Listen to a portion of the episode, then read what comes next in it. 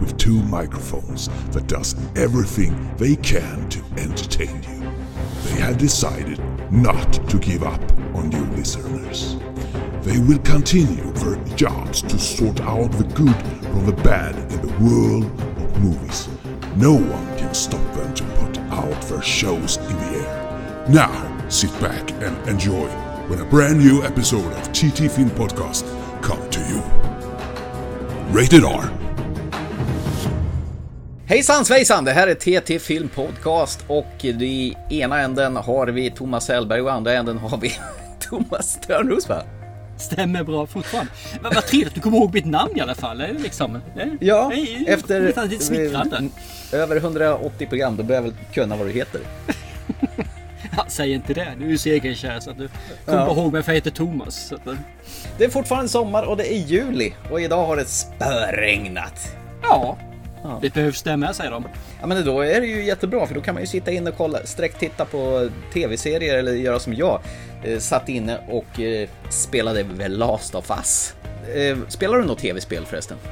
Nej, jättelänge sedan. Mm. Ja, Jag är i riktig periodare. Jag kan eh, hålla på med ett spel i kanske 3-4 år. Eh, just det, här Last of Us kom ju för fyra år sedan, 2016. Och nu dök det ju upp en eh, part 2, så då fick jag ju arslet ur vagnen. Nu ska jag spela klart det där. Så nu har jag suttit här i några timmar varje morgon innan familjen har gått upp. Och idag så spöregnar det så tänkte jag då, då kan jag väl hålla på. Och så och kommer min son infarande. Eh, och, Jaha, vad gör du? "Ja, jag spelar väl Last of Us. Och nu pratar jag om min lillson då. Eh, vet du vad? Att i tvåan, då berättar han så här nyckelscener som händer när...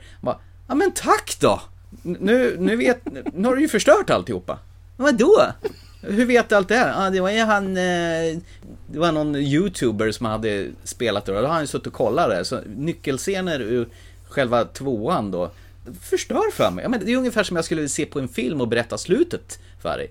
Jaha, sa han. Blir du arg nu? Äh, lite irriterad blir jag nog allt. Nice. Får man göra så? Ja, absolut får man det. Kan jag göra honom arvlös? Är det inte så du brukar göra när du tycker att dina söner inte gör som du vill? Du behöver inte ens ha den här anledningen till att vara arvlös. Det går att göra så mycket enklare. Det räcker med att ta ett in disken så blir de arvlösa liksom. Det... Nej, nej, sånt där irriterar, det håller jag med om. Och det är ju det pro- problemet med de jävla YouTubesen. För de sitter ju där 48 timmar i sträck och spelar Ja. igenom spelet. Och sen så är det ute alltihopa. Mina söner var likadana. De tittade också på spelet och sa vad som hände. "Åh, Fallout tror jag det var. "Åh, Visst hände inte det här, gör man så här. Jag menar, kul. Vad fan, behöver inte jag spela det spelet? Det är ungefär som att titta på någon annan som sitter och tittar på en film. Menar, det, det ska väl upplevas själv? Jag, jag fattar inte alla dessa YouTubers och ungarna tycker det är skitkul att se när andra spelar. Jag har aldrig fattat det där. Men det är ju inte själva spelet tror jag, utan det är ju kommentarerna om det här. Ja, att folk sitter och skrik, skriker och gapar och så. här. Ja, det var en som spelade ett så här skräckspel. Ja. Jag kommer inte ihåg vad det var för någonting. Men, och det, det var jävligt kul att se faktiskt. För han, han var verkligen mörkrädd och tyckte inte om skräckfilmer. Så så släckte han ner. Och han blev ju ärligt talat skiträdd. Så han pausade spelet så satt, man, satt han och darrade. Och det var kul att se. Det, det var kul. Annars så, nej, nej, nej jag, köper det. det. Man vill ju spela själv i sådana fall. Ja, man vill ju det. Alltså, Ja. det, det, är, det är jävligt roligt alltså. Jag har suttit hela dagen där. Men man märker när man sitter för länge, man blir, man blir fan mosig i huvudet. Så att det, det kan inte vara bra att sitta så här mycket som kidsen gör, kanske. Men det är bara för du är gammal. Jaha, jag är inte lika snabb i huvudet som de. Där har du det. Där har du det. Ja. Eh, Det var en annan grej jag funderade på. Vi, vi satt ju och klämde igenom de här, eh, den här serien som jag pratade om till, den här Marcella, den här Hans Rosenfeldt-serien som finns på Netflix. Och sen precis när tredje säsongen var slut, då kommer det upp en trailer på en sån här, det här tycker ju Netflix att, att du ska titta på. Då dök ju upp den här Eurovision Song Contest, The Story of Fire Saga. Du vet den här eh, filmen om eh, Melodifestivalen med Will Ferrell och, och eh, Rachel McAdams. Ever since we were children, we've had one dream. winning the Eurovision Song Contest. All right, everyone. I am Lars. This is Sigrid. We are Fire Saga. Who wants to hear a Eurovision song?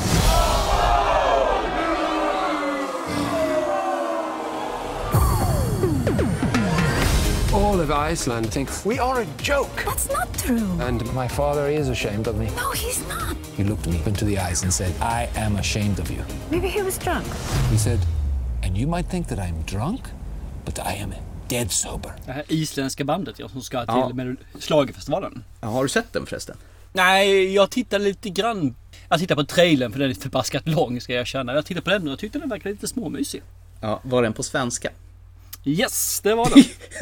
Det så- ja, men, alltså, min sambo sa, nej, det här är ju en barnfilm, det här kan vi inte titta på. Men eh, i dagarna som gick här för några dagar sedan, då slängde jag på den här i alla fall en förmiddag när vi gick upp sent och lillsonen satt med också. När filmen gick på så var talet på svenska igen. Eh, eh, jag fattar inte, hur kan de ställa in en film, den är ju 13 plus den här filmen, eh, alltså en familjefilm.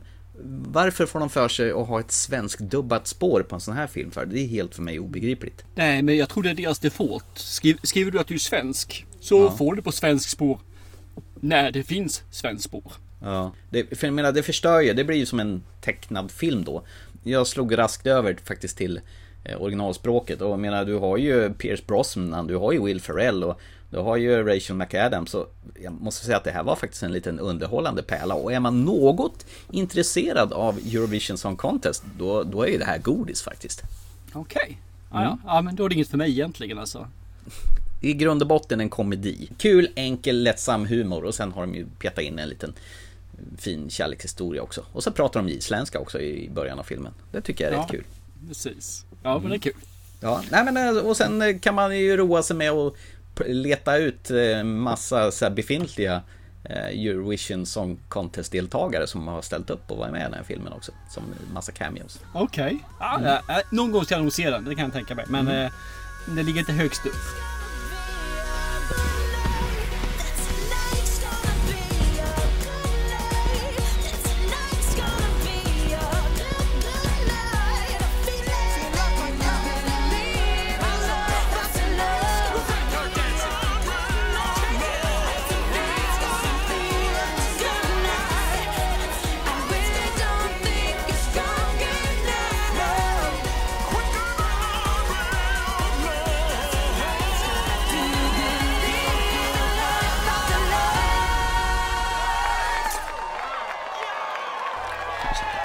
Det var det. Nu fick jag det ur systemet. Då kan vi börja med dagens program då, för vi har ju faktiskt fyra filmer vi ska prata om idag.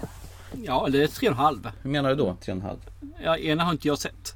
Nej, just det. Ska vi börja med den du inte har sett då? Det tycker jag så det är avklarat. Vi ska börja med en eh, familjefilm slash barnfilm då när vi ändå håller på att snacka om familjefilmer. Jag pratade ju i förra programmet om eh, den här Spiced in Disguise. Där eh, Tom Holland var en av rösterna. Och kan du gissa vad? Han är i rösterna till en av, av karaktärerna i den här filmen jag ska prata om nu också.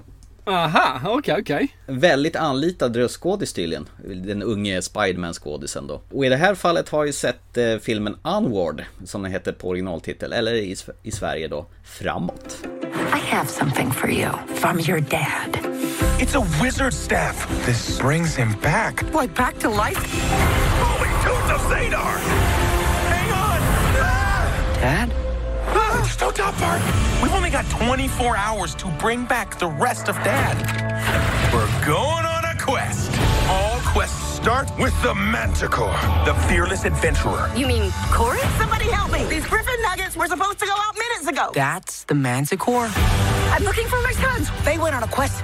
But don't worry, I told them about the map. I told them about the gym. I told them about the curse. I forgot to tell them about the curse. The what? Your boys are in danger. Gut knows where to go, don't you, boy? Yes, you do. How do your boys do in a crisis? Oh no. We're dead, we're dead. Not great. Hold on! Och det här är en film av Pixar då, eh, eller Disney, som knappt hann få biopremiär på bio förrän coronan slog till. Och så var det här faktiskt den första filmen som Disney väljer att släppa på digital streaming faktiskt. Samtidigt som det fortfarande gick på bio. Det är nog inte så vanligt va? Nej, det tror jag inte. I den här filmen då, då får vi följa två stycken stycken eh, tonårsalver. Alltså det, det är ett land med massa sagofigurer hämtat ur Drakar och Demoner till exempel. Där magin har försvunnit så att där de hjälpte varandra och höll på och trollade för varandra har de ersatt med tekniska prylar så att till slut så blir det som ett slags samhälle som är likt vårat och då har de glömt bort att magin finns. Det figurerar då Eh, kring två stycken tonårsalver i Ian Lightfoot som är Tom Holland och storebrorsan Barley Lightfoot som spelas av Chris Pratt. De är, tas hand om den ensamstående mamman då, eh, Laurel som voiceas av Julia Louis Dreyfus, det vill säga Elaine i Seinfeld. Så det är väldigt namnkunniga skådespelare som har lånat sina röster här. Deras pappa har dött när de var väldigt små så de kommer knappt ihåg dem, i alla fall inte Ian då. Storebrorsan hade ett förhållande till pappan då. Och sen eh, på i Ians 16-årsdag så får han ett paket inslaget där pappan har velat att de ska ha det och det är en slags trollstav. Vilket gör att eh, använder de den här trollstaven så kan pappan komma tillbaka för en dag då så får pappan ska kunna få se hur det har blivit av sina söner då när de har vuxit upp. Det är bara det att när de ska trolla fram pappan då med den här trollstaven och i toppen av trollstaven sitter en slags kristall där och den exploderar halvvägs så att pappan blir bara halv så det kommer bara upp ett par byxor och ett par skor och det är inte så mycket att prata med. Så att eh, de här tonårsalverna de ger sig ut på en resa för att leta reda på en ny kristall som ska kunna få upp hela pappan då och de har bara 24 timmar på sig för att det här var en sån one time offer att man ska kunna få fram honom för ett dygn och sedan ska han försvinna för alltid. Sen blir det en kamp mot klockan och det blir en roadtrip med de här två stycken bröderna som inte alls är sams och du kan ju gissa längs vägen att eh, de kanske glider närmare och närmare till varandra. Och i hack i hälarna har de deras morsa som är helt orädd som hjälper dem i periferin. Jag kan säga så här att för att vara en familjebarnfilm så är det en väldigt vuxen film. Väldigt vuxet tema där om att man saknar sin förälder och det här saker och ting som har blivit osagt innan pappan försvann. Den yngre brodern som saknar en fadersgestalt och den äldre brodern som får ta hand om lillebrorsan. Så att det handlar om ja, två stycken eh, bröder som eh, behöver växa ihop tillsammans då. I det hela, och de åker i storebrorsan skruttiga van som kallas för Gunnivere. Alltså efter en någon slags enhörning då. Mm. Man, man, får eh, kentaurer som, eh, och eldsprutande drakar. Det är alltså dödliga fällor i bästa Indiana Jones-stil. En hel hög referenser till andra filmer i popkulturen. Om du blinkar så missar du det. Till exempel Back to the Future, lite Sagan om ringen. Plus rollspelet Drakar och Demoner. Har man spelat det här och vuxit upp med det så kommer man nog ha mycket gött med det hela. Och det har man ju. Ja, eller hur? Ja, visst. Sen är det ju, menar de ju på det här att all magi har ju försvunnit och de här magiska djuren har ju blivit bekvämade. Är, kommer du ihåg den här filmen Wall-E som fanns för ett gäng år sedan? Roboten som var ute och städade en massa skrot efter en jo apokalyps. Då, absolut. Ja, och alla människor har blivit lata och åker runt på såna här eh, åkdon då istället för att gå. Så det, ja. det är lite en sån känga i den här filmen också. Man kan ju tycka att det låter ju som en greatest hits av eh, massa olika saker men trots att det är inspiration av Indiana Jones, Sagan om ringen så är det tillräckligt en originell historia som bottnar i, ändå i värme. Att man ska vara nöjd och uppskatta det man har och sen förstås är det lite moralkaka. Och man kan säga så här, vem är jag utan att fälla en tår i slutet av den här filmen? Och det gjorde jag ju även här. Ja, det kan jag tänka mig. Vi eh, föräldrar har ju en eh, förmåga till att tycka sånt här är riktigt eh, känslomässigt. Ja, kommer du ihåg den här filmen Upp till exempel? Den här gammelgubben som blåser iväg med huset med ballonger. Mm, det är klart man gör. Ja, när man först... varenda gång. Fem första minuterna av filmen så bryter man ju fan ihop ju. Mm, precis. Och det är bara vi vuxna som gör det. Alla barn bara äh, vadå då? Min sambo, hon, hon tyckte det, nej, det här var sådär. Och min eh, lillson, han ju, gjorde så här, varken tummen upp eller tummen ner. Så han tyckte det var ganska med. Okay. Den, som, den som hade mest behållning av filmen, det var tydligen Thomas Hellberg, 47 år, eh, snart 48. Men det kanske var för att jag plockade upp alla de här fina blinkningar och referenserna till massa gött som jag kunde relatera till. Ja, precis. Kanske inte Onward eller framåt eh, Pixars bästa film, men det är en jäkligt hög lägstanivå på den här. Nice. Nej, men jag tycker det var en fin film. Och vi har ju pratat om att du inte ser såna här filmer längre. För att mm. dina barn har vuxit ifrån dem. Ja men precis, så blir det ju. vad är det som säger att du inte kan fortsätta se såna här ändå? Nej men ingenting egentligen men det är just det att det finns en jävla massa filmer att se där ute. Då ser man inte det, prioriterar man ner de här jämfört med de andra filmerna. Ja. Så det finns egentligen ingen anledning och eh, tjejen tycker sånt här är vansinnigt kul också att se. Så att, egentligen ingen anledning överhuvudtaget. Mer än Nej. att ja, det Nej. finns 20 000 filmer till man vill se. grund och botten, det som sammanflätar alla de här Pixar-filmerna, att det är fruktansvärt mycket feelgood, man känner sig rätt så skön och underhållen när man har sett den här.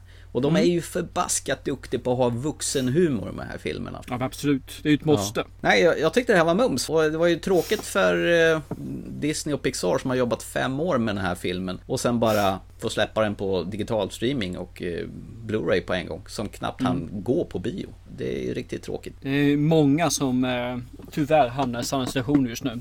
Men det var lite grann en nostalgiresa egentligen kände du egentligen i din ungdom då med eh, D&D och sådana här saker som dök in då. Och det var, ju- det var ju sån här riktigt skön sån här Indiana Jones med såna här fällor. Med bristen på den här taskiga Indiana Jones och Dödskristallens rike som, jag visste jag, filmen som inte finns. Eh, som inte ska vi nämna eh, överhuvudtaget. Eh, så det här var ju som ett litet substitut till det här också. Det är drakar och flyger och exploderar och mycket humor. Det här var min kopp te alltså. Ja, man kan väl säga att jag är skitbarnslig men det här är ju, det här var en nostalgistripp. Right up my alley. Long ago, the world was full of wonder. It was adventurous. There was magic. But it wasn't easy to master. So the world found a simpler way to get by. But I hope there's a little magic left in you. Ska vi gå framåt eh, och ta oss till Island kanske? Ja, så annorlunda som en isländsk film. Det är ju inte var dag man ser det. Det är typ första gången faktiskt jag ser den förutom Kåpen flyger och den är isländsk. Ja, den är isländsk. Hafren flyr. Dunkerkniver. Och Tor Kung, vad är det, Kåpen flyger igen heter tvåan va? Ja, eh, Korpens skugga tror jag den heter. Ja, så heter den. Ja, Tungur Knifur i alla fall, det kommer jag ihåg. Det är det enda jag kommer ihåg i hela filmen. Jajargestur, sa han också. Ja, Okej, nej det kommer jag inte ihåg. Varför, varför man kommer ihåg det? Tunkerkniver. Därför alla i min skola gick runt och sa det och hade en kniv som de kastade sen. För han kastade iväg den här knivjäveln också ju. Så det var jättetufft tyckte vi. Och det är spännande med alla isländska skådespelare. De heter, alla kvinnor heter Dottir i efternamn och männen heter Son på slutet. Son. Ja, ja men det, det tag det hade vi ju förr också. Att man var dotter till någon och man var son till någon. Så pojkarna var son och kvinnorna var dotter. Hette, din pappa Erik så hette din, hans dotter Eriksdotter. Och du hade Eriks son. Så det tog hans förnamn till bli ditt efternamn. Men det här har de behållit på Island. Och eh, vad är det för film vi har tittat på då? Ja, eh, på svenska heter den Mjölkkriget. På eh, isländska Heidradid. Något sånt där. ja, eh, he, Heiradid. Hej, Ja. Heiradid. Någonting sånt är det i alla fall. Med lite eh, passus på eh, uttalet. Ja. Och på engelska heter den The County. Fórum við síðast í frí? Það eru þrjú ár. Þú veist að missa manniðin. Við hjá kaufélaginu, við stöndum hægir. Mér líður eins og hann hafi svikið mig. Skilið mig eftir í einhverju skuldasúpu með kaufélagið andandi ofan í hálsmála á mér. Hún er snar vitlis. Er þetta eitthvað grín? Það held ég ekki. Ég voru verið að grínast mikið það farið.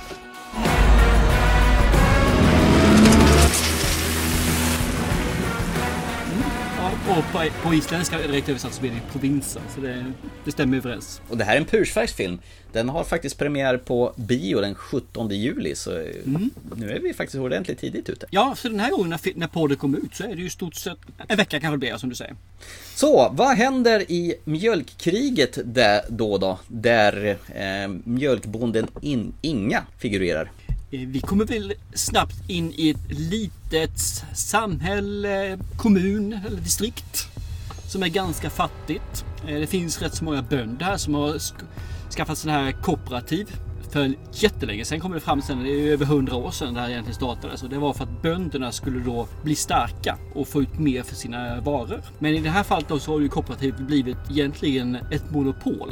För att ska du sälja så säljer du till dem. Ska du köpa gödsel eller vad som helst måste du köpa av dem. Du får inte handla någonting utanför. Allting går via det kooperativet. Så det vad heter det då, korrumperat och eh, maktfullkomligt. Eller som hon då uttrycker sig, en maffia. För det hotas ju också om man inte gör det så kan man bli svartlistad och dylikt. I det här fallet där så är de här möter man ju två stycken, en man och en hustru som driver ett litet jordbruk, mjölkkossor, som då hankar sig fram. Men det vill ju inte bättre än att hennes make går ju bort i en trafikolycka. Och hon blir kvar att driva den här gården själv. Och hon upptäcker ju då att just det här som hände med det här stället, att det är maffiakultur och allting på det här viset. Och hon säger så här, det här ställer inte jag upp på. Så hon börjar sätta sig upp mot eh, överheten kan man säga i det här fallet. Ja, det var väl alldeles, alldeles bra synopsis här på tycker jag. Steg ett där. Jag är här för att jag tittar på den så fick jag lite, kommer du ihåg Tjuvjägaren? Eh, ja, där den lille mannen möter den store. Samma sak i den här ju, eller hur? Mm, verkligen. Eh, enda att eh, Tjuvjägaren gick lite djupare in i karaktärerna och händelseförloppet än vad det gör i den här filmen. Den är ganska kort den här filmen. 1.26, 1.30 någonstans där. En alldeles förträfflig spellängd tycker jag. Ja, fast den blir lite kort för att bygga någonting. Jag känner att i vissa fall så hade jag velat veta lite grann till, ska jag erkänna. Och den tycker jag, sådana film tycker jag om. Och jag tycker om den här också när de har det här, den lille mannen David eller lilla flickan. Davida, eller vad är hon, vad är den feminina beteckningen för David? Ja, i det här fallet Inga då. Daniella får du heta. Ja, men. Okay. Daniella, okej. Okay. Sätts upp mot eh, den stora Goliat du då i det här fallet. Och jag tycker om dem, liksom, man är underdagen som gör sitt. Och, och det är lite grann eh, Free Billboards in outside of Missouri får jag också lite känsla av. För hon slåss ju också mot överheten där liksom att visa upp någonting. Inte riktigt samma, men bara lite vibbar av det. Ja, visst, visst gillar man den här ensamma personen bara ta strid mot egentligen någonting som borde vara egentligen omöjligt. Ja då. Hade det varit en annan karaktär i en annan film så hade, varit, hade hon bara varit en surkärring. Men mm. nu blir hon charmig och hon blir just den här som hon tar ingen skit. Hon ger skit istället. ja, eller mjölk. Ja. Den här filmen har gjorts många gånger tidigare. Den här snuket av film, absolut. Och det, det är egentligen ingenting nytt med den här filmen överhuvudtaget. Men det är en mysig film. Det, man, det kan man inte ge något annat ifrån. Alltså. Det, man, man, får sympati för Inga i det här fallet. Jag uppskattade det här otroligt lugna tempot som är på den här filmen. Ja. Det, det skyndas ju inte någonstans. Man får se när hon går upp och mjölkar kossorna. Vi får faktiskt se när hon eh, förlöser en kossa, det första som händer i filmen. Eller en ja, det... kalv snarare. Förlöser en kossa blir lite svårt.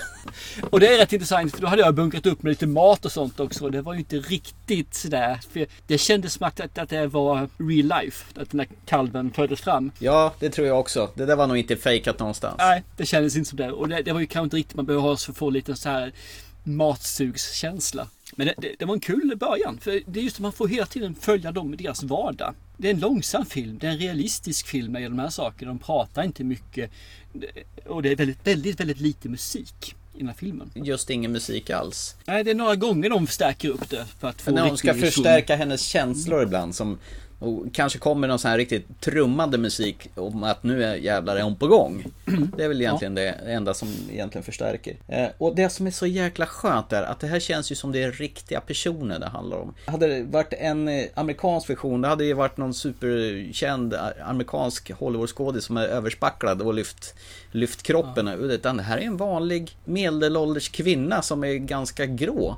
Men jävlar vad hon står på sig och nu tar jag ingen skit längre för att dels har hon ju blivit av med sin man. Hela hennes eh, tillvaro håller på att hotas med att eh, hon håller på att gå i konkurs. Du får inte köpa grejer var du vill utan det är det kooperativ som bestämmer att vi hjälper dig om du dansar efter våran pipa förstås. hon har tröttnat på det där. Och när de väl har skickat iväg det här Facebook-inlägget där över att det här kooperativet sysslar med maffiametoder. Det är då bollen sätts i rullning och jädra vad filmen blir intressant. Nej, jag tyckte också den var rätt nice. Liksom. Från att de ignoreras till att de inser att ups, det här kan faktiskt bli någonting. Enda jag känner igen den här filmen, det är Svenir Olafur Gunnarsson, han som spelar Friguir. Mm. Och anledningen att jag känner igen honom, det är för att jag såg den här tv-serien Pappa Helger. Också en isländsk serie som finns på SVT Play. Som Ja. är faktiskt riktigt underhållande. Också med eh, riktiga människor. När, man, när en familj är i kris. Och han var egentligen det otrogna svinet i den filmen. Men, eller i den serien. Men också riktigt bra. Och man kan ju fundera på de kanske inte har så många skådespelare på Island. Så att det, det kanske är därför de återkommer gång på gång i olika filmer. Men det har vi ju inte i Sverige heller. Så ser Nej, vi- svenska filmer så återkommer de gång på gång här också. Persbrandt, Persbrandt, Persbrandt, Persbrandt. Och jag tycker inte ens Persbrandt är bra. Så att för mig är det en styggelse. Nej men visst var det en fin film där? Ja, det tycker jag. Jag trodde jag skulle tycka att det var jobbigt att det var isländska. Det var det inte för de pratar ganska långsamt. Det är ganska lite dialog vilket gör att jag kan läsa texten och sen kan jag njuta av filmen. Läsa texten, njuta av filmen. Det är värre när det är koreanska filmer, spanska filmer som pratar väldigt, väldigt snabbt. Ja. Och väldigt, väldigt mycket. Och så, antingen läser man eller så tittar man. Ja, det är ganska lugnt och metodiskt sätt att prata på Island. Och en del av orden är ju ganska snarlika svenskan också. Ja, en del. Det var en, en grej jag undrade, i hennes laggård så är, åker det ju runt någon, ser ut som en robotdammsugare och åkte runt där. Tänkte du på den? Ja då. Vad fan var det för någonting? Den mockade. Är det mockare? Ja, så fick jag för mig i alla fall. Åker runt och mockar? Ja. Vad coolt. Ja, precis. Däremot den här som eh, mjölkmaskinen. Den Ja. finns i verkligheten. Den har jag sett live i verkligheten. Den fungerar jättebra. Okej. Ja. Ja, det är kul för de mäter av ett chip i örat på kossan och säger men det här är nummer A376C. Och så vet han, okej den ska ge så här mycket mjölk och då ska den få så här mycket mat. Och får den så här mycket mjölk då kan den få den så här mycket mat istället för då behöver man se vad den är i cykeln. Det är helt datoriserat, det är en fabrik numera. Det är inte när man var förr när morsan gick ut med pallen och satt sig och ryckte lite grann med spenarna själv. Arndis Hrön Egilsdotter som spelar Inga, hon gör ett jävligt bra jobb här. Hon är duktig på att se, se sur ut, hon är duktig på att vara bestämd, hon, ser duk, hon är duktig på att vara ledsen. Och hon, hon har ett brett register. Det enda hon inte gör är ju att se glad ut. Det gör hon lite grann i... Ja, det finns det en scen när hon ser lite glad ut. Gör det faktiskt. Men Ja. annars är hon det. Men ändå så kan man se... Hon har en minimis, min- minimalistisk mimik. Lite grann som Clint Eastwood. Han gör ingenting men skrynklar till ett öga lite grann här och drar lite grann på en läpp där. Och ändå så får han fram känslor. Och Inga gör samma sak faktiskt. Jag tycker om henne. Hon är... Ja, en hel eh, god skådespelare. Och sen har jag upptäckt en sak. På Island, då dricker man öl direkt ur burken och så dricker man rödvin ur dricksglas. Det gjorde de även i pappahelger. Ja, men jag tror att man i Frankrike också dricker rödvin ur dricksglas. Det är ju jättekonstigt. Man Ja. har ju vin, vinglas och dricker vin. Ja, vinglas. Ja. Precis. Och jag, jag tycker det är jätteäckligt att dricka öl direkt ur burken. Alltså jag måste dricka öl ur ett ölglas. Ja, jag dricker inte heller ur burk tack, det gör jag inte. Jag dricker fan, inte ens i flaska gör jag inte. Det kan jag väl, väl göra, men helst inte nej. Nej, jag vill det känna går, bort. doften. det går, det går bort. Det går bort. Ja, men man missar ju doften, det är ju det som är problemet. Men vi, börjar, vi pr- pratar ju alltid om slut. Jag tycker att det var inget överdådigt slut det här, utan, men det var fullt rimligt. Jag tycker slutet var jättebra. Visst var det det? Ja, det tycker jag. Det är det, den fulländade filmen som de gjorde Mm. faktiskt. Nej, jag tyckte om det. Den, den förhöjde. Jag kände så här, det här känns helt rimligt. Det är så här det ska sluta, inte på något annat sätt. Sen, sen tyckte jag att ibland kände jag i filmen att det hände saker mellan tagningarna. Det hände någonting där som man inte visade eller, eller förmedlade och det är bara att jag fick en magkänsla att det hände någonting. Det tycker jag var synd att man inte kunde förmedla i filmen. Det är därför jag sa att den kanske var lite kort. Jag skulle kanske lagt på en 15 minuter till på den. Ja, ja men och det, det kan jag hålla med om. Jag sa att 1.30 är ju en rätt så bra spellängd, men den här gick ju fruktansvärt fort den här filmen. Så jag skulle Oj. gärna sett att man förlängde upp den lite grann där. Kanske ja eller nej. Nej, jag funderar om man kunde ta bort någonting. Men nej, jag vill inte ta bort något film. Jag tycker nog den var hårdklippt alltså. Som den, Ja. som den var. För tar man bort någonting så tar man bort eh, vardagen. Och vardagen behövde vara där för att bygga känslan och hur de har det. Tar man bort Mm. de andra sakerna tar man bort saker som, som för filmen framåt. Nej, fasen ta. Det behövde finnas där allting. Mm. Så 15 minuter till. 10-15 minuter till. Det hade behövts tycker jag för att göra den ännu bättre. Vet du vad jag gjorde? Jag drack mjölk när jag tittade på den här filmen. Jag ville komma i stämning, så jag hällde upp ett stort jädra glas mjölk. Underbart. Ja. Nej men då kan vi rekommendera Mjölkkriget som har premiär den 17 juli på bio. Ja men vill du ha en film från Island som är lugn, lite grå och lite drama och eh, lite så här att man kämpar för sin rätt. Ja, då ska du helt klart se den här filmen alltså, det tycker jag. Den är, den- är nice. Lite utanför komfortzonen vad man normalt sett brukar se men det kan vara värt det tycker jag. Ja, jag känner mig alldeles lugn och härlig och skön efter jag hade sett den här och tyckte det var en helt härlig stund. Eh, 1.30 bara sa ett swish i ett nafs. Och om det är någon av lyssnarna nu som verkligen gå iväg och se på den här, hoppas det är många, så kan ni väl skicka mess, eller mess ska jag säga, med mail eller ta kontakt med oss på eh, Facebook eller något liknande eller Instagram och bara säga vad ni tyckte om slutet. För Mm. jag tror det kan bli en vattendelare faktiskt, om man tycker om det eller inte om det. Ja, det här var ju äckligt att vi båda var överens om att det var ett bra slut. Eh, Du som brukar hata slut-slut. Men, eh, mm. Men i det här fallet fanns det inget slut-slut. Tänkte du inte på det? Det var bara ett slut. Precis! De, har, de kan det där på Island. Ja, för fasen. Då vet man att man ska sätta stopp för saker och ting. Vilket vi inte verkar kunna göra när det gäller den här filmen. Förmodligen inte. Men du, jag tänkte på en sak där när du säger det här med slut-slut. Jag, Ja. jag satt och kikade på en, nu går jag ifrån ämnet lite grann. Jag såg en film med Harrison Ford eh, häromveckan eh, som hette Firewall. Som handlar om att hans familj blir tagen till gisslan och han ska sno massa pengar från en bank. Och sen när egentligen, när allting var över och de här elaka bad guysen har fått sitt. Då rullar eftertexterna pang bom. Och så satt jag och funderade på varför inget efterspel för? Och sen började jag fundera på hajen. Det är väl likadant där, när de, när de har har fått ihjäl hajen. Börjar eftertexterna rulla.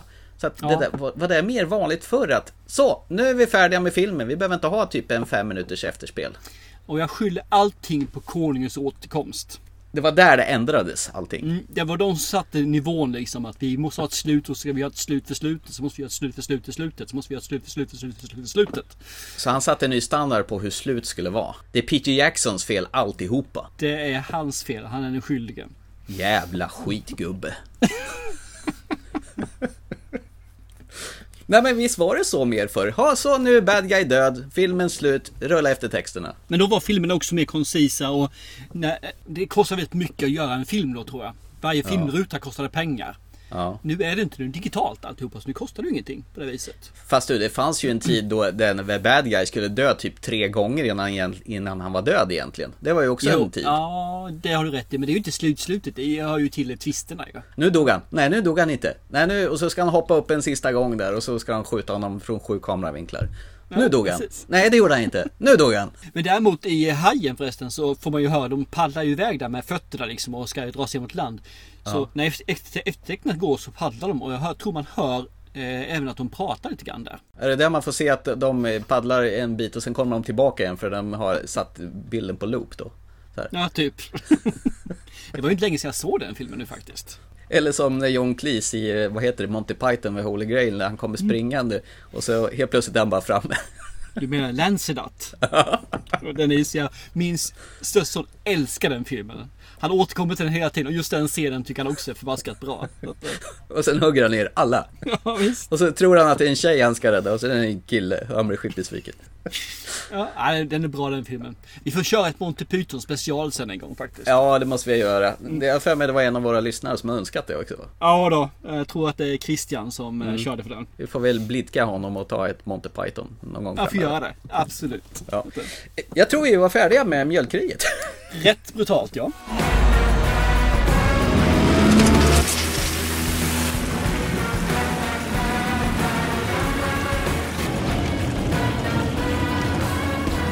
Ja, då går vi vidare.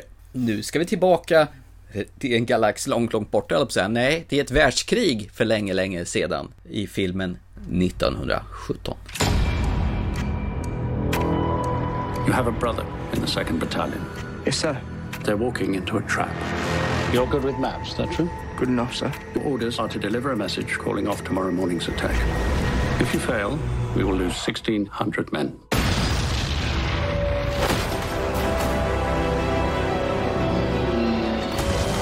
We need to keep moving.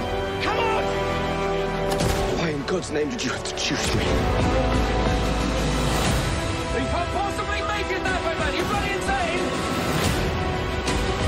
Will be a massacre.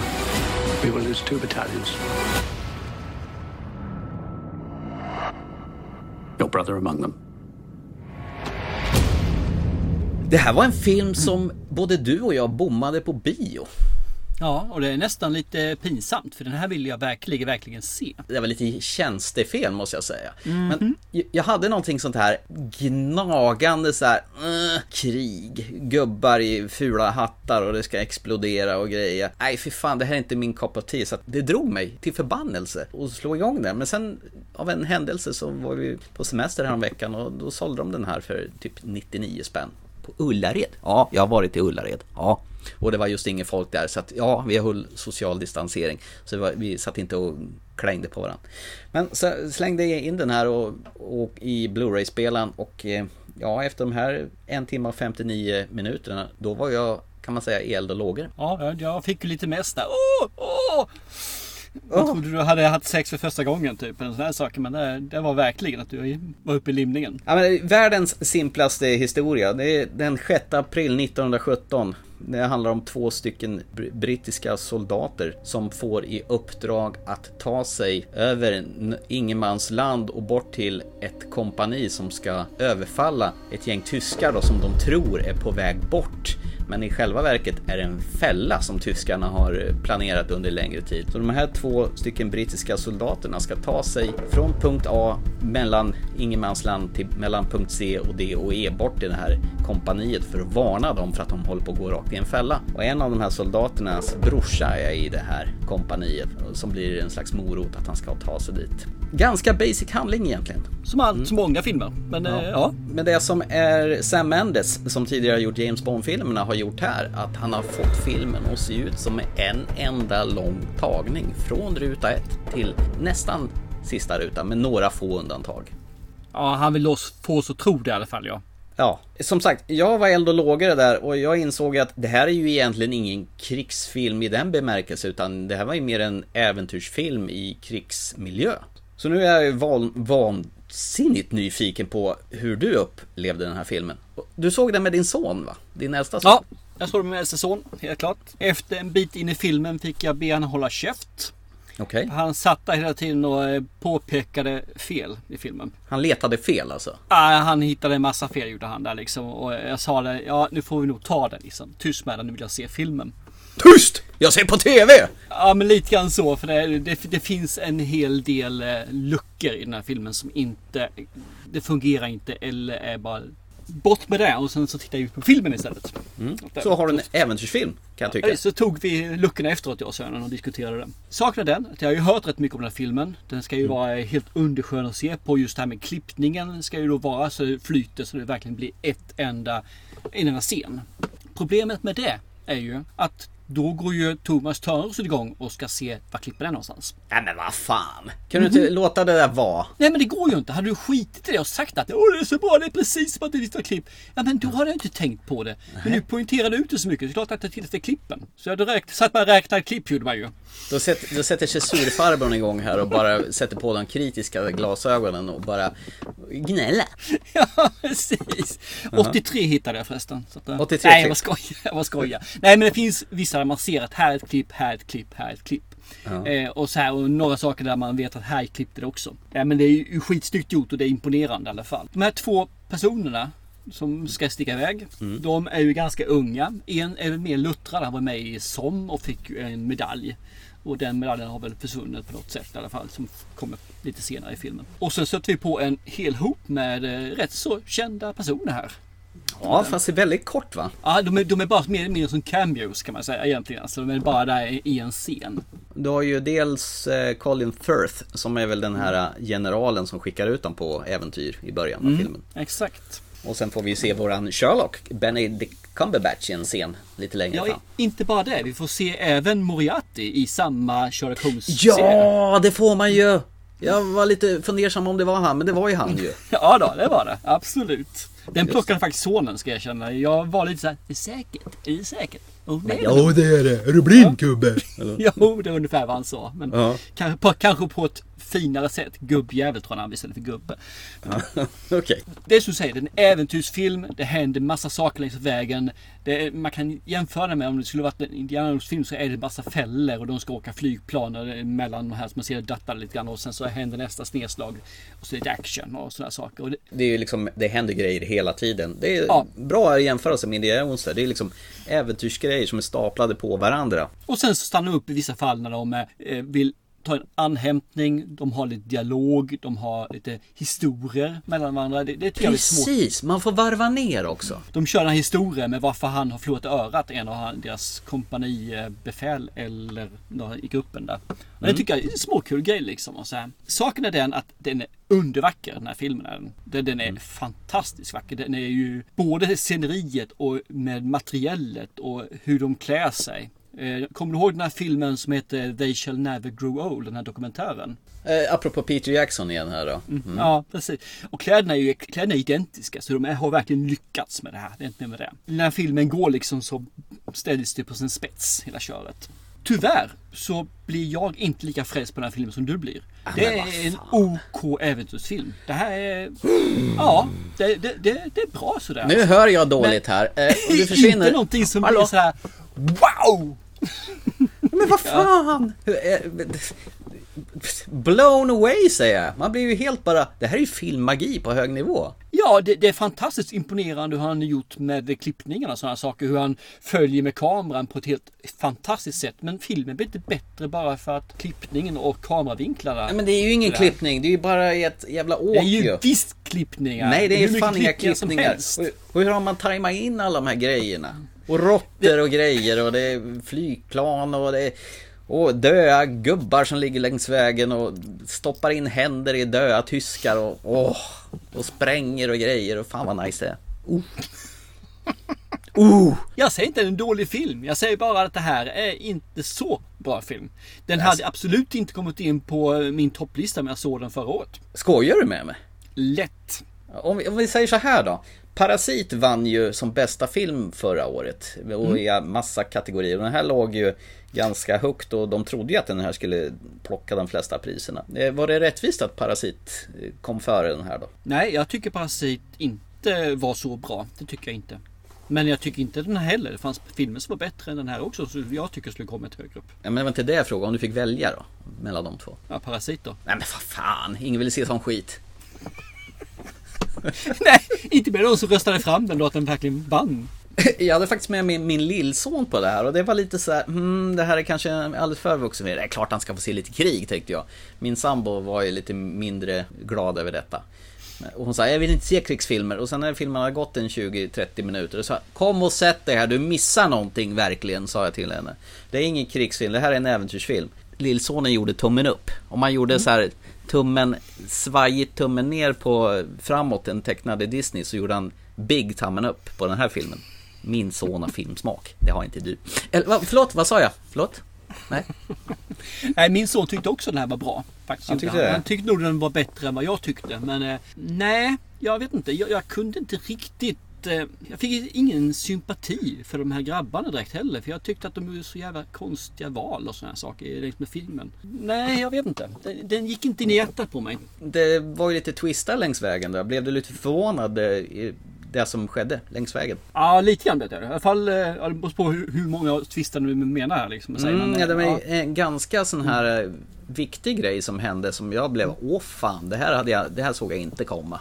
Nej men det gjorde inte jag heller faktiskt ska jag erkänna. Nej men absolut, men jag säger det återigen. Det är ingen dålig film. Det är bara det att den är, den försöker för mycket. Det är ungefär som en jättesnygg tjej som tar på sig och sminkar upp sig för mycket liksom. Visst är hon vacker men tar bort lite grann av sminket. Det blir liksom för mycket för att det ska bli riktigt bra. De har, har lagt lager på lager på lager på lager. Illusionen som jag behöver bygga upp själv behöver inte byggas upp för allting finns ju presenterat. Jag behöver ha att jag själv kan bygga in en illusion och fylla i luckorna. Här behöver man inte göra det och då blir det en platt film för mig. Nej, det här är ju en helt fulländad film alltså. Det, jag var ju så till mig i trasorna när den här filmen var slut, så jag vill ju genast titta på den en gång till. Jo. Gjorde det då? Nej, det gjorde jag inte. För, för då ringde jag dig och sa Oh, oh, oh, oh, oh, du måste se den här. Vi måste prata om 1917 i podden. Alltså, det, det- här, är vi idioter som inte har sett den på bio. Men hade inte du velat ha sett den på bio då? Det hade ju varit ännu mäktigare. Det är klart jag vill se den på bio. Absolut. Ja, det hade vi- varit, eh, Jag säger fortfarande, jag försöker få det att förstå det här. Det är ingen dålig film. Det är en Nej, bra film. det är ingen dålig Men film. det är ju inte det här som du säger. Det här är ju för dig är ju filmporr liksom. Du går igång på det här så att det skulle kunna vara en stroke. Ja men det här var ju lätt förra årets bästa film ju. Om man eh, tar, bortser från Midsommar då. Mm. Men då är det ju inte bästa film ju. Ja men näst bästa film då. Eller får, han får stå på en centimeter längre ner på prispallen då. Han, han får, om, man på ställer andra sig på, plats. om man ställer sig på tå, då hamnar han nästan i höjd med men det är helt två olika typer av filmer, du kan inte jämföra det. Det här, det här är ju Sagan om ringen i krigsmiljö. Tänk dig Frodo och Sam eh, som tar sig igenom Midgård eller Mordor eller vad fan det heter. Alltså, det här är ju typ i andra, första världskrigets... Eh, Var det inte så det förresten att, att eh, han Tolkien tog inspiration av första världskriget när han skrev Sagan om ringen? Nej, de ville få det till det i filmen om tolken ju. Men i Ja. verkligheten, nej. Det var det Du, inte på det du viset. tolkar inte det så, Tolkien? Nej, när, där jag läser tolken så är, är det inte det. För han började skriva den här filmen en bra stund innan han gick i, krig. Nej. Ja, det var ju tråkigt att du tyckte att den var värdelös och sämst och så. så det, det var ju...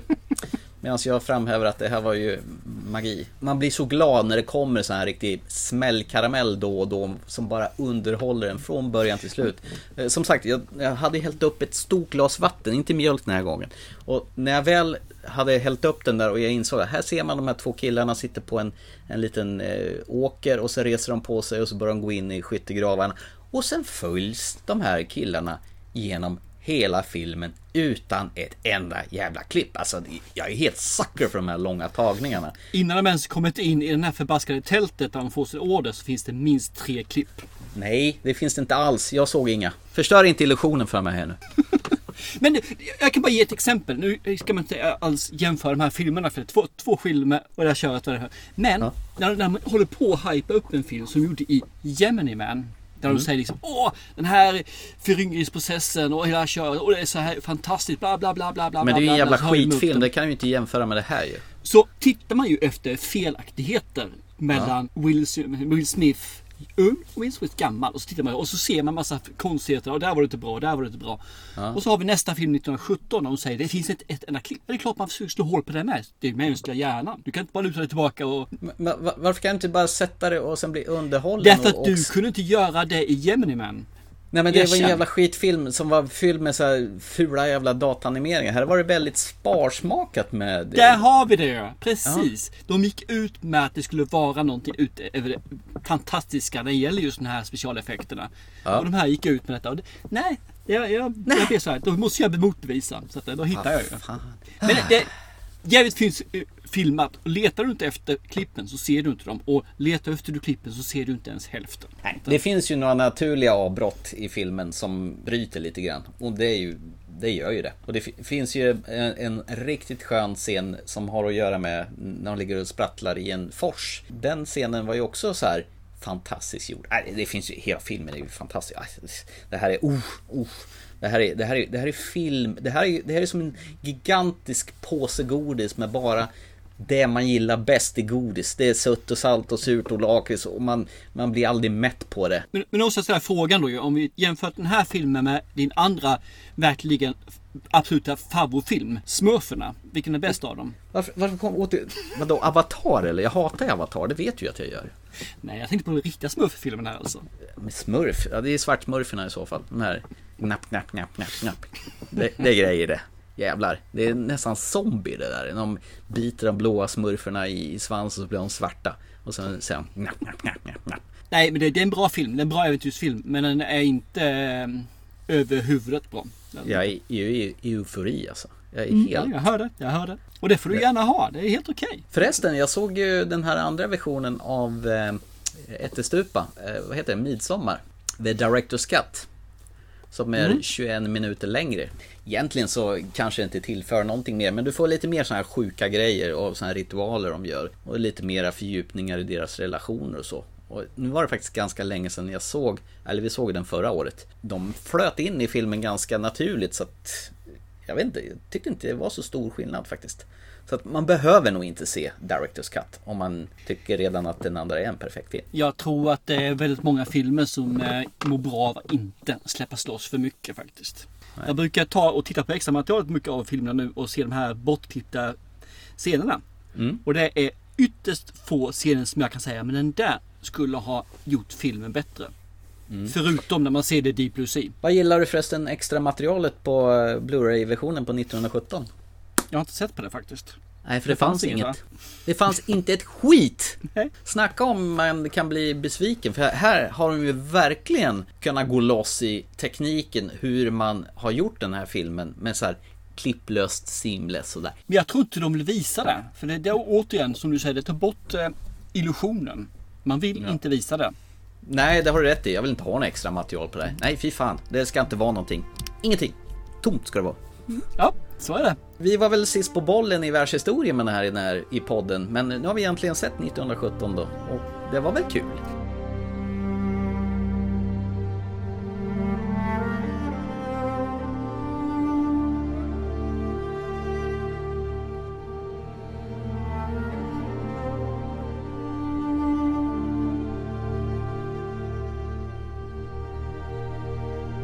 Då kan vi ju avsluta det här programmet och gå till den sista punkten då. Eh, närmare bestämt. Återtiteln, filmer från förr som vi ser med äldre ögon. Och ska bli intressant att se om den föll dig mer på läppen då än den här krigsrullen då. Mhm. Du menar Exorcisten? Life had been good to Chris McNeil. She was a successful actress. Her daughter Reagan was a happy, healthy 12 year old. Until that night at the party, when a terrible force entered their lives and strange things began to happen.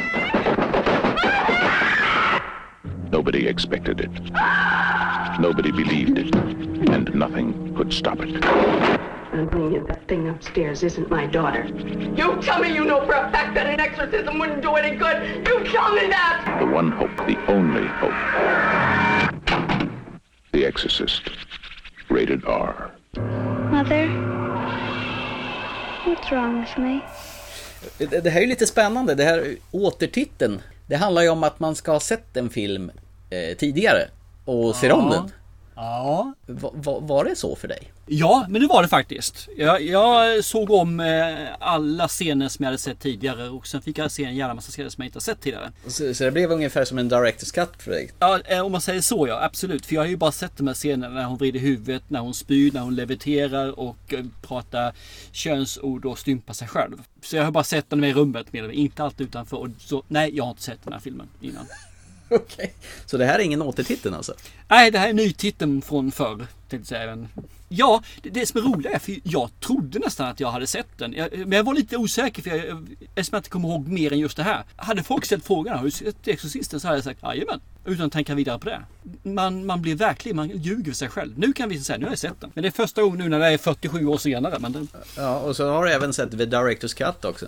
Ja då, absolut. Ska man Mm. göra det ska man göra det ordentligt. Den kom ju inte förrän år 2000 och det var ju inte Mm. tanke på att det skulle komma någon Directors Cut. Men regissören William Friedkin, han eh, polare till lika samma kille som spelar den här prästen eh, den här prästen som heter Damien då var ju Mm. hans eh, polare och han sa kan inte du eh, det finns ju massvis goa scener där.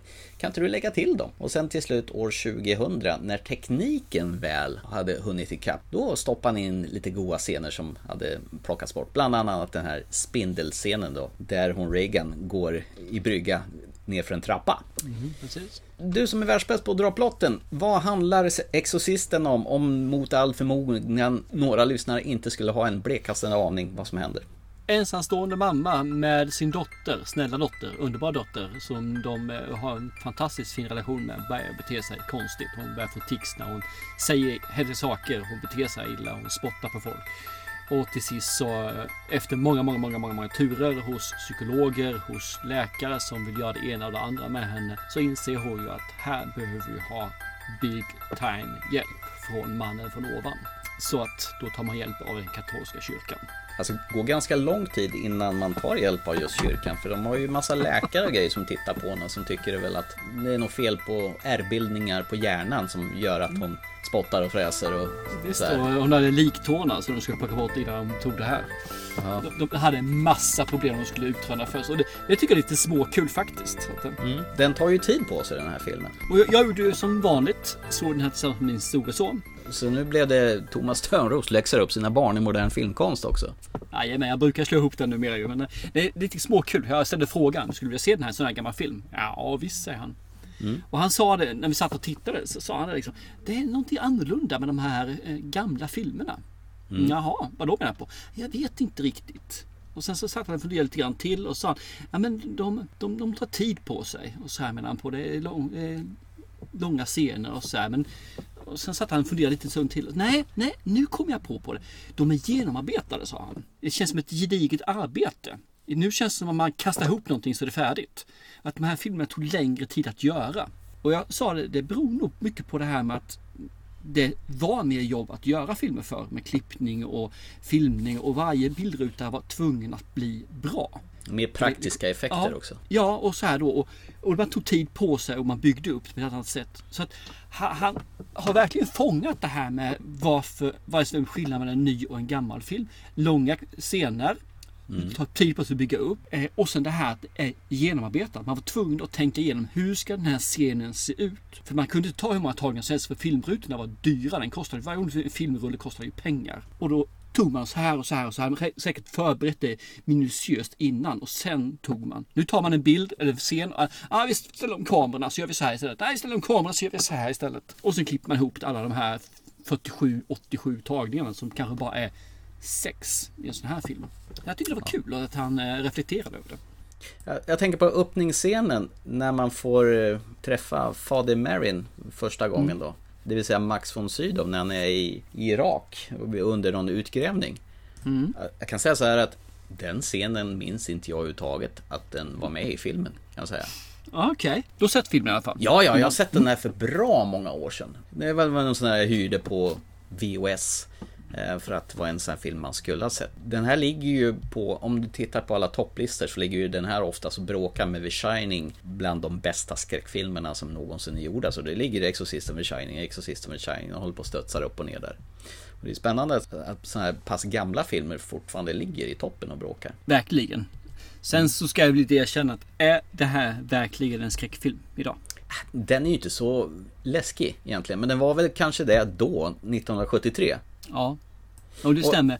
Och hennes, hon håller ju på svär och idag är det ju sånt språkbruk som används dagligt tal tror jag mer eller mindre. Linda Blair, ja, för hon är ju ganska, när hon är icke besatt så ser hon ju ganska, vad ska jag säga, en lillgammal söt tjej. Men sen de har ju lyckats makea upp henne så att hon ser ju riktigt vidrig ut när hon ligger där i sängen och är besatt. Och huvudet Ja. snurrar. Och kräks ärtsoppa. Det håller jag med om. Eh, Fast Max von Sydow, han ser ju skitgammal ut redan 1973. Han såg inte ung ut när han gjorde Sjunde insidan heller så att... Nej, han var nog född gammal. Men här ser Ja. han ju ut att kanske vara 60 eller något sånt där. Jag menar, han dog ju här om året ju. Ja, det är inte länge sedan han dog. Det är det inte. Karln eh, måste ju vara begåvad med det äldsta utseendet redan från start. Ja, tydligen. Det jag också inte kommer ihåg att han är ju inte med speciellt mycket i filmen. Han är ju med i början i den här utgrävningen. Sen dyker han in en timme och 40 minuter in i filmen igen. Och sen är filmen är ju bara lite dryga två timmar. Så han är ju Mm. bara med de sista 20 minuterna i filmen. Lite grann i början och sen i slutet. Ja, exakt. Och annars är det ju den här andra prästen, Damien då, som eh, egentligen har tappat tron på Gud då. Och Han krökar ju och går på klubb och ja, har ju sina egna demoner. Ja, för det, det är lite grann jag känner att det här idag, idag så är inte det här Mm. en skräckfilm. Det här är mer en drama idag. Ja, för det är mer så. att det här, han kämpar ju med sin tro. Hon kämpar ju egentligen mot doktorer och för sin dotters liv. Så Mm. det är ju två stycken parallella eh, stories kan man säga egentligen som sen sammanförs i slutet och då helt plötsligt så blir det då en, en skräckfilm. Men tycker du effekterna och makeupen och sådär fungerar fortfarande? På en sån här gammal Ja men det, det tycker jag faktiskt. Det, visst är det lite, lite töntvarning i vissa fall. Men jag tycker Mm. det, fungerar, det gör det absolut. Effekterna däremot när hon eh, vrider huvudet, den blir ju lite sådär. Uh, Okej då. mm. Och när sängen studsar så, mm, okej då. Men själva sminkningen, ja absolut. Den tycker jag fungerar. Den här scenen som de hade lagt till nu som inte kunde vara med från början. Den här spindelscenen när hon går i bryggan inför trappan och kräks blod genom munnen. Den tillförde Mm. faktiskt någonting där. Tyckte du det? Jag tyckte inte den tillförde någonting. För jag tycker att det räcker att de är, är i hennes rum när det är, själva exorcismen och det här köret. Hon ska vara i det rummet utanför ska det vara Mm. flutt flutt normalt. Du menar hon ska vara instängd där och det är där hela demonprocessen sker Mm. då? Precis. Så själva den delen är mer ett kammarspel då om man säger på det här viset. Det är ju en scen som jag tycker var riktigt jävla vidrig. De ska ju göra någon form av magnetröntgen på henne då innan de har fattat att hon är besatt. Sätter de ju någon jävla slang på hennes hals och, och det sprutar ut en sån här smal stråle med blod innan de sätter dit den här slangen. Mm. Fan vad det tycker jag var riktigt äckligt. När så här smala strilar med blod sprutar ut. Okej. Det hade de fått till och de här jävla gamla maskinerna, alltså nu är magnetröntgen åker ju in i ett rör men när man såg att 1973 var det inte riktigt lika lätt att göra en magnetröntgen på en människa. Det kändes väldigt otympligt och eh, gammeldags. gammaldags. Jag tyckte det var en, det var en äcklig scen. Jag, jag, jag blev lite, jag blev illa berörd där. Kommer du ihåg det här att det, det är ganska ofta när man går in i hennes sängkammare som det är kallt. De andas ut liksom Ja, så här. det gillade jag jättemycket. Det blåser kall luft ur deras munnar när de ska försöka ge sig på den här exorcismen. Och då har de kylt ner rummet. I cast you out! Unclean spirit! Shut up, your ass! In the name of our Lord Jesus Christ! It is he who commands you! He who flung you from the heights of heaven to the depths of hell! Fuck him! Be gone! Fuck him, Garrus! From Fuck this him. creature of God! Då har de verkligen kylt ner rummet. Så det är alltså ett kylskåp. De har kylt ner hela rummet. Det är alltså ett kylskåp med i. Och du kan ju tänka dig då liksom Linda Blair där som ligger där bara i ett eh, tunt nattlinne. Och hon måste ju Mm. frusit häcken av sig. Visserligen har hon täcke ibland men eh, Ja. inte alltid. Vad hon, vad hon sagt nu när hon är vuxen har hon sagt att eh, hon är, fryser fortfarande. Hon kan, hon kan fortfarande inte stå ut kyla för hon tyckte att det där var, det var hemskt. Jag gissar på att hon fick utstå både det ena och det andra. De var nog inte så Mhm. nogräknade med liksom vad som skulle vara bra för skådespelarna för. Nej men det är lite grann det här. Det, det, det är så kul när de ställer frågor. Hur gör du? Du är så bra av dina skådespelare att spela fulla. Hur, hur gör du så att de kan göra det? Jag ger dem sprit. Så var det en som sa. Och i det här fallet, hur ska du se att de fryser? Jag sänker temperaturen i rummet. Det är inte mer med det. Nej, det blir ju helt autentiskt. ja, precis. Du, såg du? Jag var tvungen att backa tillbaka och se ifall jag såg rätt. För jag menar, blinkar man och blundar en sekund så kan man ju missa det. Jag Ja. tror det var när, när Reagans mamma då går förbi i köket. Så blinkar det till på ett av köksskåpen så ser man det här demonansiktet där. Ja, det kommer flera se det? gånger. Kom. Demonansiktet kommer flera gånger i filmen. Det dyker upp jag, om det är två eller tre gånger. Ja, och det är ganska så här snabbt och subtilt. Man, man Mm. kan ju missa det om man in, liksom blinkar där. Så det är rätt smart att klippa in de här små korta, korta sekvenserna där. Ja, jag tycker om det. Små fina saker liksom som bara förhöjer filmen. Sen hade du ju den här privatdetektiven som kommer dit och bubblar med, eh, vad heter det, Reagans mamma där. Som är filmintresserad vill ha med folk på bio. Ja. Den, den, den hade jag totalt missat från förra gången. Sen kan ju vara någonting så att den har fått mer speltid i Directors Cut också. För den, den, den karaktär tycker jag kändes helt jävla meningslös. Den kändes liksom, vad tillförde Ja. den? Ta bort den och gör filmen då en 20 minuter kortare istället. Han kan säga att han, han får ju en scen i slutslutet också. Den scenen var ju inte alls med i originalfilmen utan det var också en sån här insatt grej. Och det, den gjorde ju att det blev lite konstigt slut kan jag tycka. Ungefär så här, Ja. man försöker göra lite feel good när det egentligen Mm. inte är en feel good film överhuvudtaget. Jag håller med där. Jag, Mm. Nej, jag vet inte. Sen är någonting som jag tycker var jättekonstigt. Det är ju väldigt fattigt med eh, filmmusik i den här filmen. Utan de använder ju mest bara ljud. Och det kan ju i sig vara nog så otäckt ibland. Jag minns ju den här, sen jag såg den här förra gången, och man har ju hört soundtracks och grejer. Så har ju Mike Oldfields den här Tubular Bells som är en slags tema till den här som John Carpenter tror jag har fått stor inspiration när han gjorde tema till Halloween. De är ganska snarlika de med temat.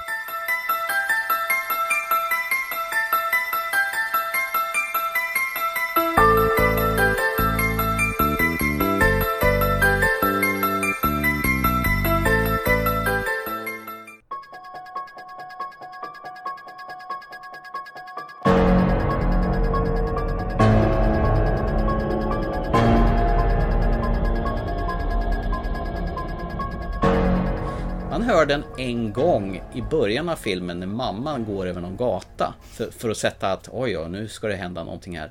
Och sen kommer inte temat förrän i slutet i eftertexterna och en bra bit in i eftertexterna när det först har varit sån här skrälig orkestermusik och sen kommer temat igen. Så man har ju inte direkt promotat det här skräckfilmstemat någonting. Det tycker jag var jättekonstigt. Men jag, jag bara funderar lite grann på det. Är, är det här, när den kom den här. Var det här en A-film?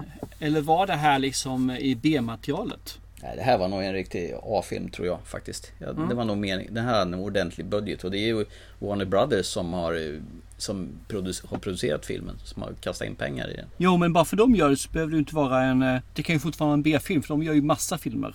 Jo, nej, men jag tror att den skulle vara en budget, eller en hög budget. Skicka Max von Sydow till Irak och verkligen skicka honom dit. Jag såg efter texterna, de har ju verkligen varit där och filmat scenerna på plats. Ja. Sånt måste ju, sånt måste ju kosta Ja. stålars. Annars har de ju kunnat gjort det i en billig filmstudio någonstans hemma. Ja, precis. Jo, men det stämmer nog. Eh, men då, frågan är ju fortfarande...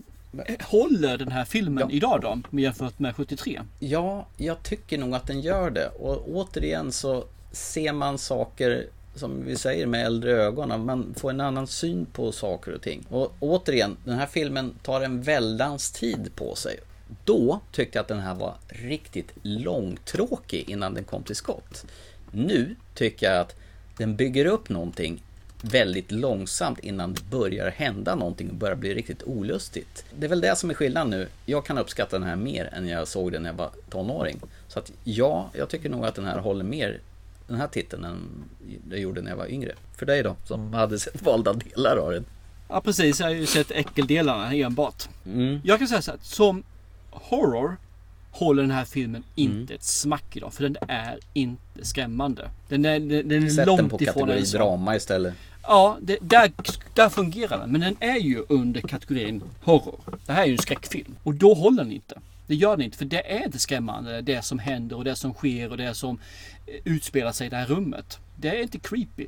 Det, Mm. det finns... Nej, nej, det är faktiskt ingenting som är creepy i den här filmen. Så det är för mig är det ingen skräckfilm det här. Och där så tycker jag inte att den håller. Den, inte som skräckfilm. Den, den, den funkar som drama gör den. Men som skräckfilm så är det Ja. här en riktigt jävla usel film idag. Men vi säger så här då, om det är en som är ovan att se skräckfilmer då, tror inte de tycker att det här kan vara lite otäckt? Nej. Det här är ju fast, det är ju inte ens värre än Goosebumps sådana här saker alltså. Ja men jag tror det är fel där faktiskt. Jag tror de som inte... Vi har ju sett hur mycket skräckfilm som helst genom åren så vi är så avtrubbade. Men vad är det i den här som ska, vad, är, vad, vad finns det någon scen som de skulle bli rädda för som de skulle få? Va, vilken scen är de, när han kräks? Eller när hon vrider ett huvud ett halvt varv? Ja, men det är väl alla scener, en besatt liten... Det är väl jätteobehagligt med en besatt tonårstjej som är på väg att dö. Nej, det, jag tror att det här kan vara otäckt för vissa. Det kanske är en fråga för våra lyssnare om de tycker att det här är otäckt eller inte. Vad tror du om det? Jag tror att hade den här filmen kommit idag så hade den varit 11 års gräns på den. Hade den här filmen kommit idag då hade, den var, då hade de ju piffat upp den här naturligtvis. Så hade den ju... Ja absolut hade de gjort den här. Ja ja visst hade de gjort det. Men nu är det inte gjort för dagens mått. Men nu är den gjord 73 och vi ska se om den håller. Inte piffa upp eller göra nytt utan Mm. håller filmen. Så håll dig till reglerna här nu Thomas. Bövlen. Och enligt reglerna så tycker jag inte att den här håller. Men eh, om vi säger, tycker att det är en kvalitetsfilm då? Om vi säger så, om du tar bort skräckelementet då? Jo men jag sa det, som en drama håller den, eh, det håller den. Den är bra. Både jag och sonen tyckte den här var bra. Nej men det dyngar som skräck. Ja. men det, tyvärr. Dynga. Det, det är ju det här igen när vi går in och tittar på specialeffekter. När en film med specialeffekter åldras jättemycket och jättesnabbt. Om man till 2000 någonstans där, för det är ju en bra effekt där är fortfarande ganska bra. Men här i det här fallet, det åldras för mycket. Så skräcken och effekterna här blir en stor gäspning. Så, sådana filmer som har få eh, effekter, det är väl sådana som kanske håller bäst. Jag tänker på som sagt Hajen. Alien, samma sak. Ja, de har ju väldigt sparsamt med effekter. De håller ju väldigt bra. Det, det fungerar fortfarande också. Det, är något annat som gör att det är creepy. Men här Mm. är det hela tiden man ser. Man utsätts för det. Och då åldras det snabbare. Eh, Jag tycker det här är lite läskigt faktiskt. Bara för att motsätta dig. Ja, tydligen. faktiskt lite creepy är det faktiskt. Om man skruvar på volymen här. Ska jag vara ärlig så tycker jag ju den här är ju en av de bättre demonfilmerna som jag någonsin sett. Men nu tycker inte jag om Ja. demonfilmer. Så de här Annabelle och eh, vad det är för de heter för någonting. För mig är det också bara eh, varför ska jag se det här typ? Så att The Nun. det, det är ju Conjuring. Ja, precis. Conjuring, alla Conjuring mer eller mindre. Ettan är väl eh, sådär. Men resten är ju kass. Ja men det finns en, en, en demonfilm som du tycker var otäck tror jag.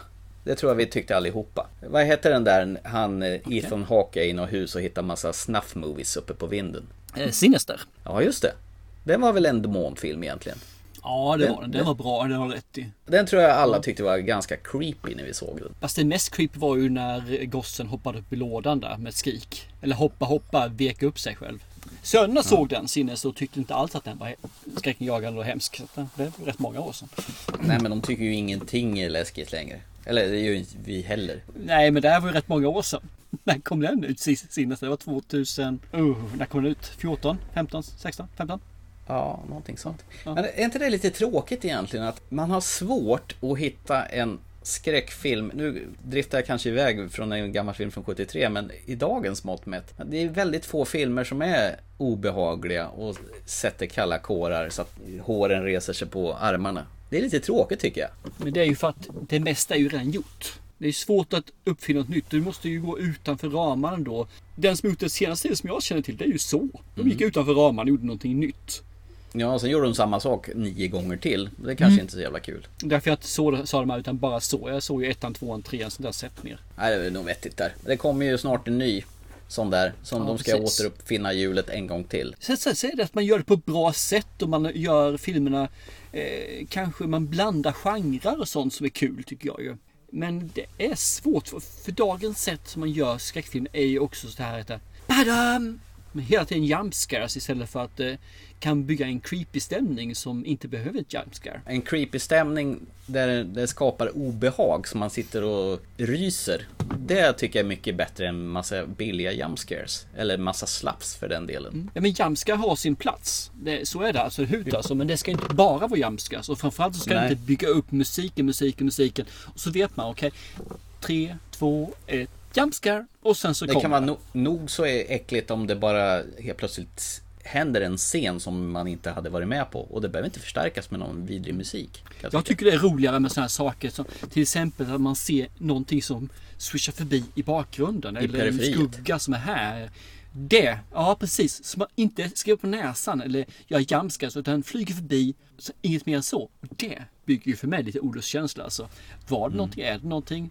Eh, Men ta det här som eh, Lights Out, kortfilmen. Den Ja. tycker jag är, den är riktigt. Förutom jumpscaren i slutet. Men själva den andra delen är ju suverän alltså. Fy fasen. Har, har du sett den nya han har gjort? Han har gjort en till nu under coronapandemin så hans fru som alltid får agera hon som springer runt och letar. Han har gjort en till sån där snutt. Ah, Okej, Finns ja, nej jag har inte sett. Är den bra då? Ja, den, den var rätt kul den också. Eh, Ja, ja absolut. I paritet med eh, Lights Out. Snarlik men likväl jävligt obehaglig. Han är duktig på att göra de här korta skräckisarna. Hörru du, det känns som vi har driftat iväg ordentligt här. Eh, känns som att vi inte alls riktigt är överens om Exorcisten. Du tyckte den var som skräckfilm var icke otäck. Jag tycker att den fortfarande är lite creepy, men mest bara för att säga emot dig. Eh, våra lyssnare får gärna komma till tals och eh, tycka dem också. Släng in ett mail på ttfilmpodcast.gmail.com eller på Instagram eller Facebook och eh, tyck till ni. Nästa gång så ska ju jag ta till mitt uppdrag jag fick av dig. Jag ska se The Counselor av Ridley Scott med eh, din eh, blöta fantasi Cameron Diaz i en av huvudrollerna. Mm, och hon är skitbra tycker jag. I alla fall vad jag kommer ihåg. Så att, Mm. mm. ja, hon har, vi får se vad du tycker om det. Det ska bli jätteintressant. Ja men då så, känner vi oss färdiga för kvällen då? Det tycker jag absolut vi gör. Hörni, ha, ha en underbar, skön, fortsatt trevlig sommar så, och se en bra film för det tänker vi göra. Absolut. Ha det gott. Chip chip. Hej då! Hej då!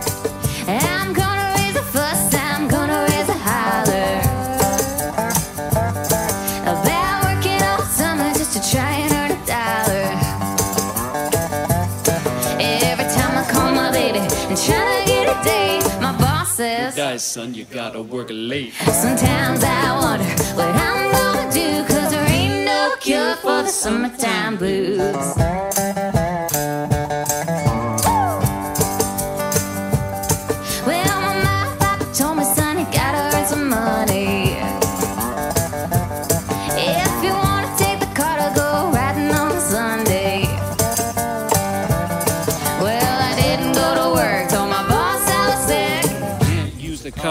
You didn't work late. Sometimes I wonder what I'm gonna do, cause there ain't no cure for the summertime blues.